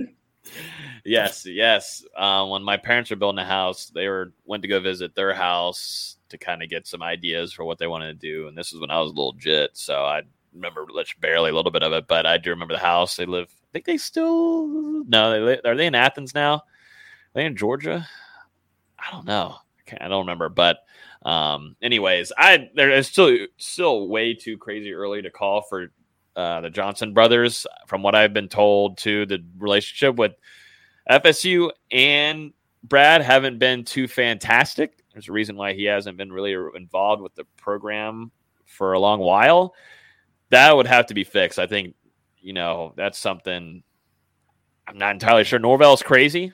Like he's crazy. Norvell is like wild. And so if he puts that on one of his tasks to do of the day to kind of do that, there might be a chance he could fix it, but I'm not too entirely sure that can be done. We'll see. It's way too early, but we'll see if anything transpires. I had zoned out for a second. Oh, wow. Did he go to smoke a doobie? He just God, now leaving it to me and you is a really bad idea. If you want taking a piss, hold it down. LOL. All right. Well, that's, no, but what does he have to fix? There's a relationship there between Florida State and Brad. Like Brad had just, from what I've been told, hasn't had the brightest relationship. So that's something that he would have to fix. Is Brad being first? He got benched for a Heisman quarterback. Is that like the T there? What's the issue? Why doesn't he like it? I think it's more than that. I think it's something with the admin, and I'm not entirely sure if it's with his coaching staff when he was last year. But I mean, I'll give Brad, like, you know, I'll go talk to him. I'll set him straight.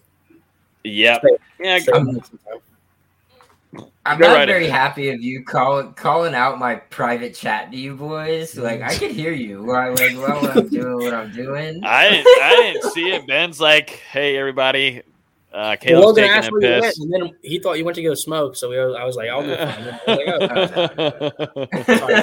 Are you embarrassed that you pissed? I mean, everybody pisses. I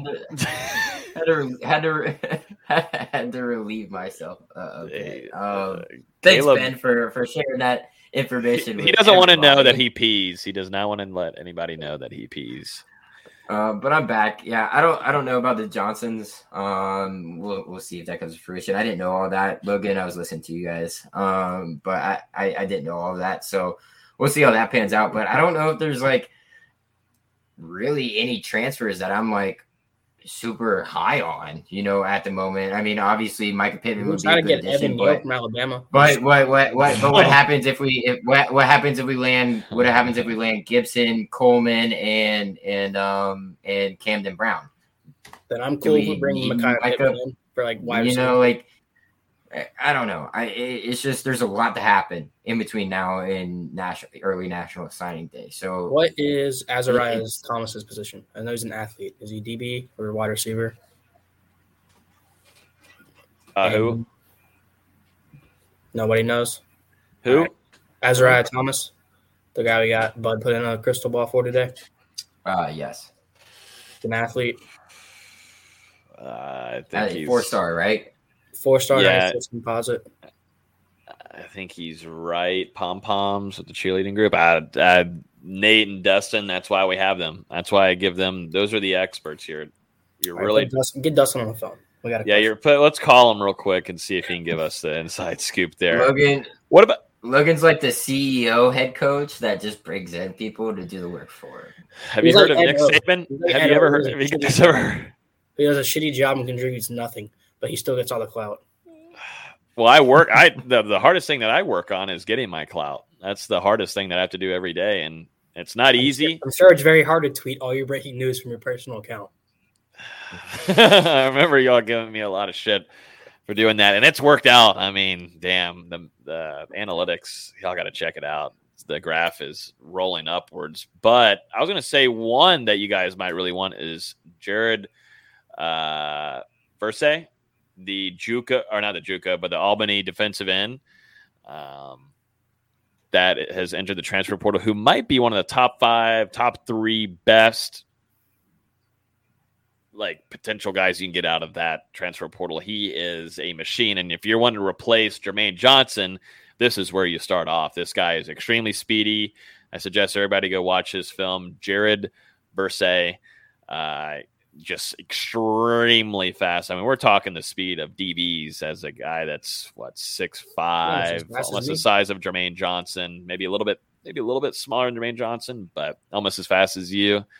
Almost as fast as you. I want to, you know, I'm giving you that, but extremely quick and would be he'd be a starter for Florida State this upcoming season. So he's actually visiting this upcoming weekend, and Florida State's got to do everything in their power to land him. That would be a huge addition. That fills one of those holes that you need to fill head into next season, is replacing either Jermaine Johnson or Keir Thomas, and that would take care of one of those. That is a very talented guy from Albany, and he's already got that college experience. And go watch his film. It is really, really impressive to watch. Has Lovett decided yet?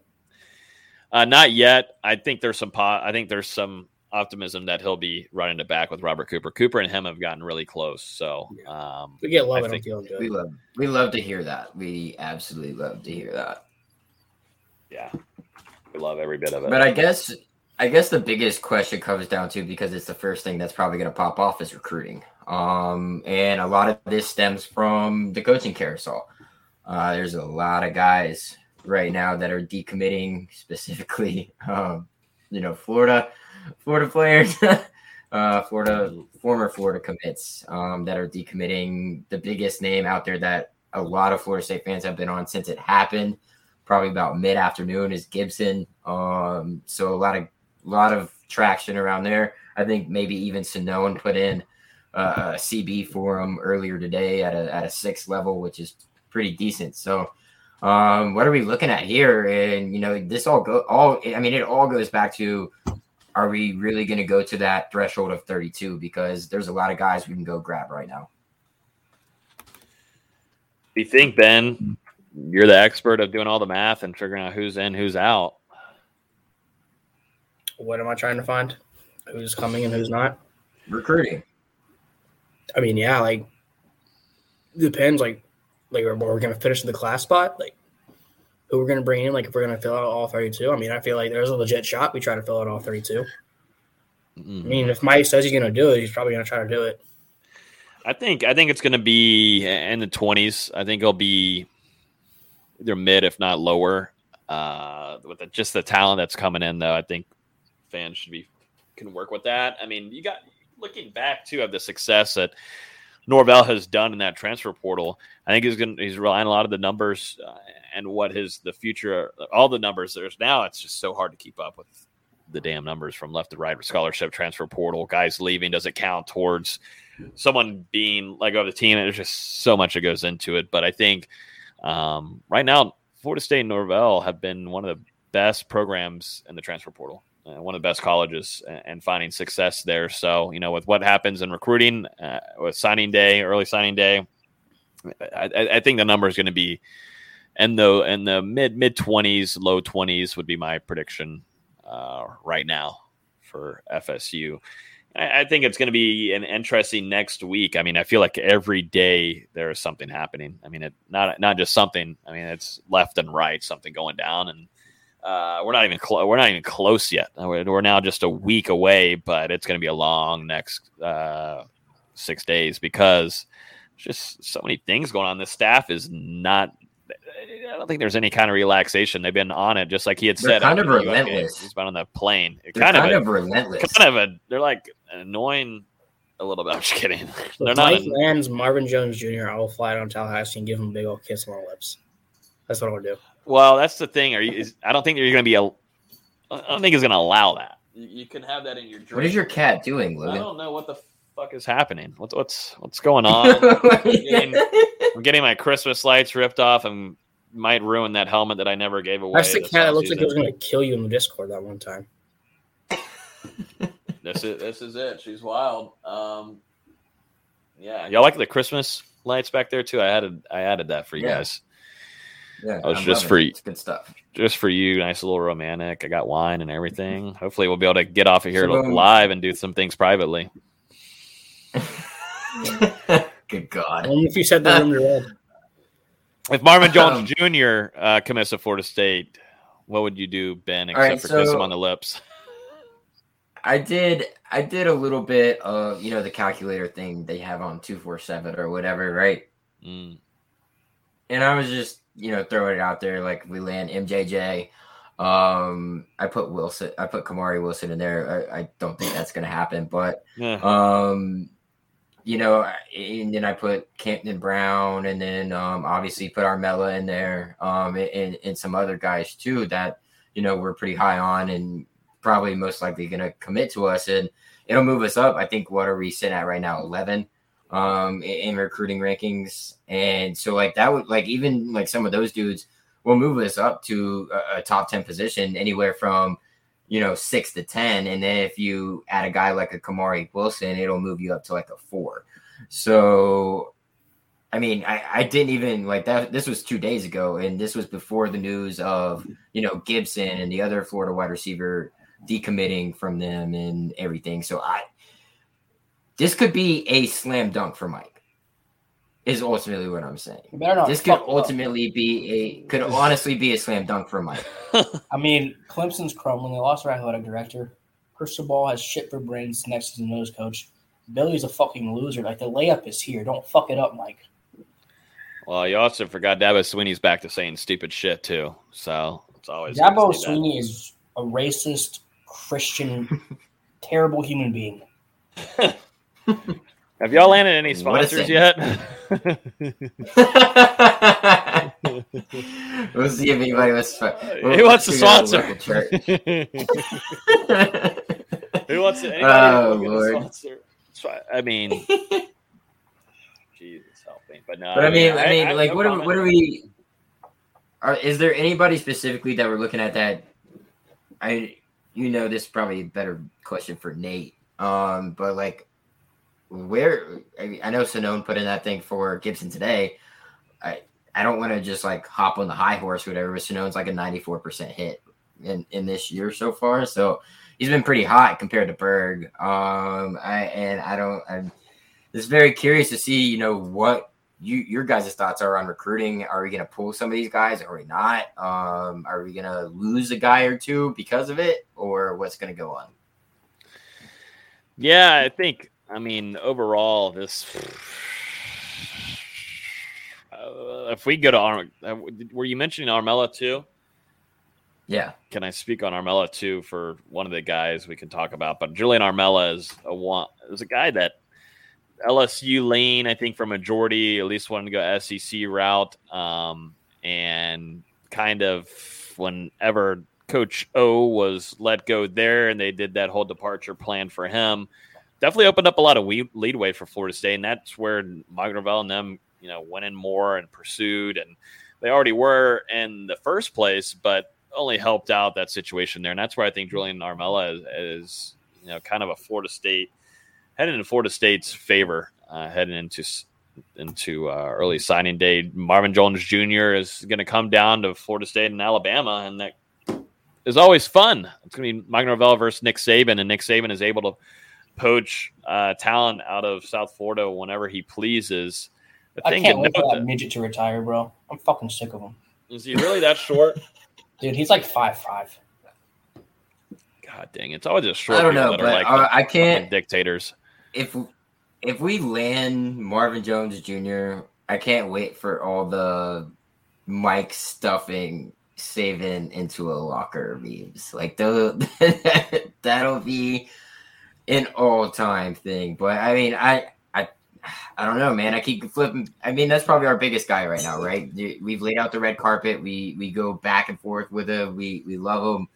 Obviously, his dad and his mom have been very active on Twitter and in the media about Florida State. But you don't want to necessarily drill him too hard, but.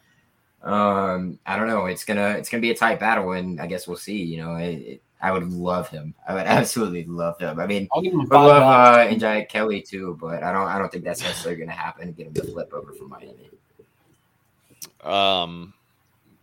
The interesting point of having Marvin Jones Jr. come for Midnight Madness, right? Whenever after COVID was done, and the NCAA finally lifted all that total BS of visiting schools, Marvin Jones Jr. was one of the many that were first in the doors at 12:01 to see Mike Norvell and the rest of the staff. And since then, he's been around campus quite a bit. Been to games, was there for that Miami game, which I think was huge, and got to see Florida State come away with a win. I think the relationships, Florida State has done everything correctly here. They've done everything they could. This will be their last go ahead, and it's going to be the last hoorah for Mike Norvell if this can actually happen. And, we'll see. Does he want to go build his own legacy somewhere else? That just seems to be the case kind of for Florida State and what he wants to, what Florida State former players like want to do. Devin Bush did that, wanting to go to Michigan. It just seems like Florida State always gets the bad end of the stick with these recent legacies. I think they'll grab at least one of them with either Armella or Marvin Jones Jr. this upcoming week. I don't know if they'll go 2 for 2. If they go 2 for 2, I'll slam a wine bottle on the next show that y'all invite me to. Unfortunately, we're not going to have to worry about that, I don't feel like. But we can hope. There's always we can hope. We'll see what happens. You say that, Logan. You say there's always optimism, but whenever I'm optimistic, I just get hurt. So I always assume the worst, and I'm never hurt. Well, don't add in all your girlfriend and girls' problems either into that. It only adds up from there.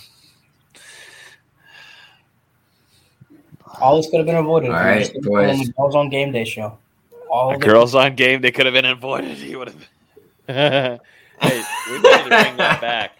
We might need to bring that back. No, I'm not gonna lie. There's a point like when that first started that like I was out partying when I still lived in Tallahassee that like I went out and I met JC. She was really fucking cool, dude. Loved JC. Had a great time with her. We went out, partied, went to Township, and had a great time. So those girls are awesome. Like if y'all bring that back, I would absolutely love that. But I understand there's some, you know, extenuating circumstances that some things. Girls on Tribeaholics. Let's make it happen. I was going to say, with your hair again that long enough, Ben, I might be able to put you on the show. Dude, Logan, if you're jealous, just say so. Like I am. I don't think I could rock the long hair. I don't think I could. Oh, I'm bringing it back. It's a work in progress. It's coming. The long hair is coming back. Uh-oh. It's gonna be like 8 months. It's all right. It takes it's gonna be raining in Tampa very soon. It's gonna be raining. What's gonna be raining? Could be. There's fucking dollar bills in the club. Oh shit! Uh-oh. I hope I'm invited. Yes, just head over to the Mons. What'd you say, Ben? I don't even know what he said. Don't worry about it. Don't worry. I'll go back and listen. This was hour 40 mark. Perfect. I'll go back and listen. All right. Yeah, we're getting late. All right, Ben. You got the preseason Heisman and playoff predictions that we had? I don't have our Heisman predictions, but I have our playoff predictions. All right, let's go over them. I know Logan wasn't a part of it, but he can tell us how stupid we are. All right. I love doing that. So we're going to start with Caleb. You almost got this one right. He had UGA beating Cincy, which, you know, he's 2 for 2. And then he shit the bed. He said Texas A&M over Oklahoma, you know. They beat Alabama. They did their job, but not your best one. Dang. Just missed. And then your national championship is Georgia over Oklahoma. Oh, you're close. And Christian had. Hey, my natty's still alive. So who's your Heisman? My Heisman was Corral. It's not bad. You were looking good for a second. Yeah. Christian, he keeps saying he had Georgia, but in our thing he has Ohio State over Oregon, and then Oklahoma over Bama, and then Ohio State over Oklahoma. Oof! Christian shot the bed on that one. He's harassing the bed. So here's where the good playoff predictions are. Alabama over Ohio State. So 1 for 2. Then I had Oklahoma over Georgia. Then I had Bama over Oklahoma. And my Heisman was Bryce Young. So Bryce Young's about to win that on Sunday or Monday, whenever it is. Maybe it's Saturday. And then Bama's probably going to beat Cincy and then Michigan in the championship. So I'm looking good on that one. Wow. I said it in the beginning, the first show when we did our playoff predictions. I said, Georgia's got talent, but I'm not going to bet against Nick Saban. And I actually put money against Nick Saban last week knowing I said that, and I lost it. So. Oh, Jesus Christ. You just did that to yourself. That's the worst feeling ever. I got a 5 to win 10 futures on Alabama. So. Well, it kind of looks like I have the best odds to be right, honestly. How? Because I've got 2 out of 4. I had 2 out of 4. Okay. Well, but you have your guys losing to each other, so like you're fucked. No, I had Georgia losing and then Alabama beating Oklahoma in the championship. You have Georgia beating Cincy, you're 2 right, and then Georgia beating Oklahoma. So it comes down to Georgia, Bama again between me and you. Ah, shit. I'll take it. All right, Ben, another thing for you. Introduce the bowl pick'em. I think we have changed our minds of what we were going to originally do. We were just originally going to do not us three, but our other co-hosts. We were just going to do a bowl pick'em and then, put out, our records to everybody. But I think we're opening it up. Are we opening it up, Ben? I mean, yeah, I can do that. I got to log in, then share my screen, then share the password. Oh. I thought you were giving away your password to everything. I was like, God damn. You didn't want to explain any of it. You just wanted to, give the details. Oh yeah, I mean, I guess I can do that part too if you let me pull it up. Jesus, jeez, dude, I'm pulling it up right now. Oh, God, this is why everybody's here. I mean, look at this. This is a fun Wednesday night. I mean. For all of you who don't know, Ben does the least amount of work possible. Well, guess who made the podcast outline this week? Guess who made the outline this week? Someone give him. Ooh, because you were pissed off one day and decided. Someone. Oh God, I'm seeing myself like 80 in times. I'm in an aneurysm. You don't get to be on here. Only I get to be on here. So it's this one right here. It is Tribeaholics Podcast. That's the name. It is private. I think I can turn it off. I can change that.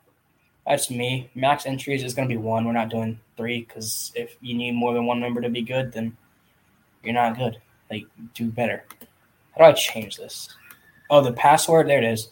We'll make it public so you don't have to remember the lowercase h is the password. Oh, thank God. But, yeah, it's right here. Join it. It's a confidence pick, You'll go in and you'll make your picks like this. Very simple concept, And, you have Middle Tennessee over Toledo and, points for win. If I think Toledo's a lock, I'll put them there, They're my highest points. They're all the way down here. So, basically, each one you get right. Like if Arkansas beats Penn State, I get 37 points. Oklahoma State beats Notre Dame, 38. All that jazz. And, the highest amount of points, they win. A very special gift, which is a postcard from me. Well, I think what we should do is if whoever joins it, if you guys are watching, you're joining it, we'll probably make a post on Twitter about it as well to put it out there to everybody who, might have not been tuning in tonight or didn't have the chance to. Whoever wins, I think I should be able to send them, a free Tribeaholics koozie. Oh, my God. I want to put $10 on it to take people's money, but, not everyone's down for that. Yeah. Well, you can't really do that when it's a public sphere of people. It's kind of hard to kind of group that together. So it's all right. I'll just give away. Maybe I'll send 5 koozies. Make it worth your while. Logan will throw some shit. Never get have enough koozies. Yeah, the ones that won't work for you. I mean, I've never heard of Chick-fil-A not taking a coupon. So this is news to me. I don't know what goes down in Alabama, but I was going to say, if you do send the postcard, you got to put your cologne on it and your hairspray. Let them get the real feeling and smell of you. It's going to be a postcard. It's going to be a good postcard. Yeah. Show it to your mom. Don't show it to your children. You will get in trouble. But show it to adults, Get my brand out there. The brand. It's all about the brand. All in the cloud nowadays. Yeah, it's all it's about. Putting the cloud out there, putting the brand out there, just doing your thing, man. That's what we do. That's what Ben does. That's what I do. That's what definitely Logan does. I mean, Logan's brand is huge. Speaking of which, shout out No Game Day. You see me wearing the hat. Logan's got his hat on as well. Y'all go follow No Game Day. They're affiliated. I'll mute your ass for a damn week in the damn Discord right now. They're affiliated with Sports Illustrated. They put out some great fucking content. It's amazing, from articles to the Hear the Spear podcast. They do amazing stuff, guys. So go check out their articles and everything. Go follow No Game Day on Twitter. I just went ahead and gave Logan his shout out, so he's not even gonna have to do anything for a sign off. But my name is Cale Skinner. I'm your main host, creator of Tribeaholics. Yes, I'm gonna start claiming that as my thing. Creator of Tribeaholics. You can follow me on Twitter. co-host. That's what you sold me on, co-host. Yeah, you're going to have a conversation after this. I'm the main host. What am I, the assistant to the regional manager instead of assistant regional manager? Is this what we're getting to? You might as well be a cheerleader. Oh, yeah. Oh, you did that way too good. Your technique was almost perfect. I'm a little worried. I know our thing. But you guys can follow the. You guys can follow the @CHS Noel. Obviously, follow the Tribeaholics on every single platform: Facebook, Instagram, Twitter, and follow us on YouTube or subscribe to us on YouTube at Tribeaholics. It's everything Tribeaholics for us. We appreciate you tuning in. Any last words, boys? And I'm going to toss it over to Logan first because he's a lot nicer than you, Ben. Man, I get to go before Ben. Well, appreciate you guys a ton for inviting me. It's always fun jumping on here and actually getting a drink with my co-host. Like I said earlier, my co-host on here, the Spear, don't really drink. So someone's got to be the man and grow some hair on their chest and drink. So I'm excited that I got to come on here with you guys and hang out. Always fun inviting me, Caleb, and definitely love what y'all are doing and always in the community helping us out at Noel Game Day and giving us a hard time, and it's always a fun time with y'all. So definitely appreciate y'all for having me. As always, it's gonna be fun next week for you guys too with all this stuff going on. So it's good for everybody. I love all these different kind of shows that's going on. I think it's great for the community and definitely FSU Twitter. So appreciate it, gentlemen. Fuck the Steelers. That's my last one. Oh, yeah. I don't even know. What's your team? The Chargers, who beat y'all, bitch. The Chargers? That's right. I forgot that you're one of those. One of those, like, had to pick as many FSU players as they can on one team and go for them. Because Caleb's sorry-ass organization got rid of Jameis and signed Tom Brady. So I left the Bucs. So were you okay? So that's a sorry ass organization. I'm sorry you downgraded a quarterback. Oh, man, there was definitely a downgrade for sure. I do agree with Ben there. There was a downgrade and system quarterback. Disgusting. There's a reason. Well, I mean, system works, boys. Go Bucs. It's a Mickey Mouse COVID year at Super Bowl. It doesn't count. Fire the fucking cannons, boys. Gosh, you sound so sad when you say that. At least you're going to wave a little yellow rag around. Whoa. True. That is true. Whoa. Just beat the Ravens. No one was expecting the Steelers to win that game and just come out and beat them and then get ready to go on a run where we can get at least 3 wins out of these next 4. I'm not even nervous. Big bit. Your quarterback should be in prison. Prison? Yeah. Well, I'll tell you what, guys. My fingers do hurt with how many rings I do have on. Like, I can barely lift this left arm right here. I got 0 because I'm not a part of the team. What position did you play for the Steelers? I played number 1. I played starter at Clout Cheerleader. So I'm the Clout Cheerleader for Big Ben and his entire. Yep, I'm part of the promotional team that the Steelers have hired. It's all under wraps, so we kind of work anonymous. But I'm doing a really good job this year with my numbers. I'm really proud of you. There you go. Proud of you. Definitely proud of you. Yes. Well, guys. Fuck the Bucks. Thank you, Logan, as always, brother. I love you, man. The first time we met, I knew we were going to be boys. It was an awesome time, man. I appreciate you every time that, you come on to our show, and I always love showing you guys love over there at Noel Game Day. So, as always, thank you for coming on. I know I didn't thank you beforehand, so I needed to do that and get it off my chest. You should be privileged that we invited him. Mm-hmm. You talking to me? It's love all the way around. Yeah, I was talking to you. Yeah.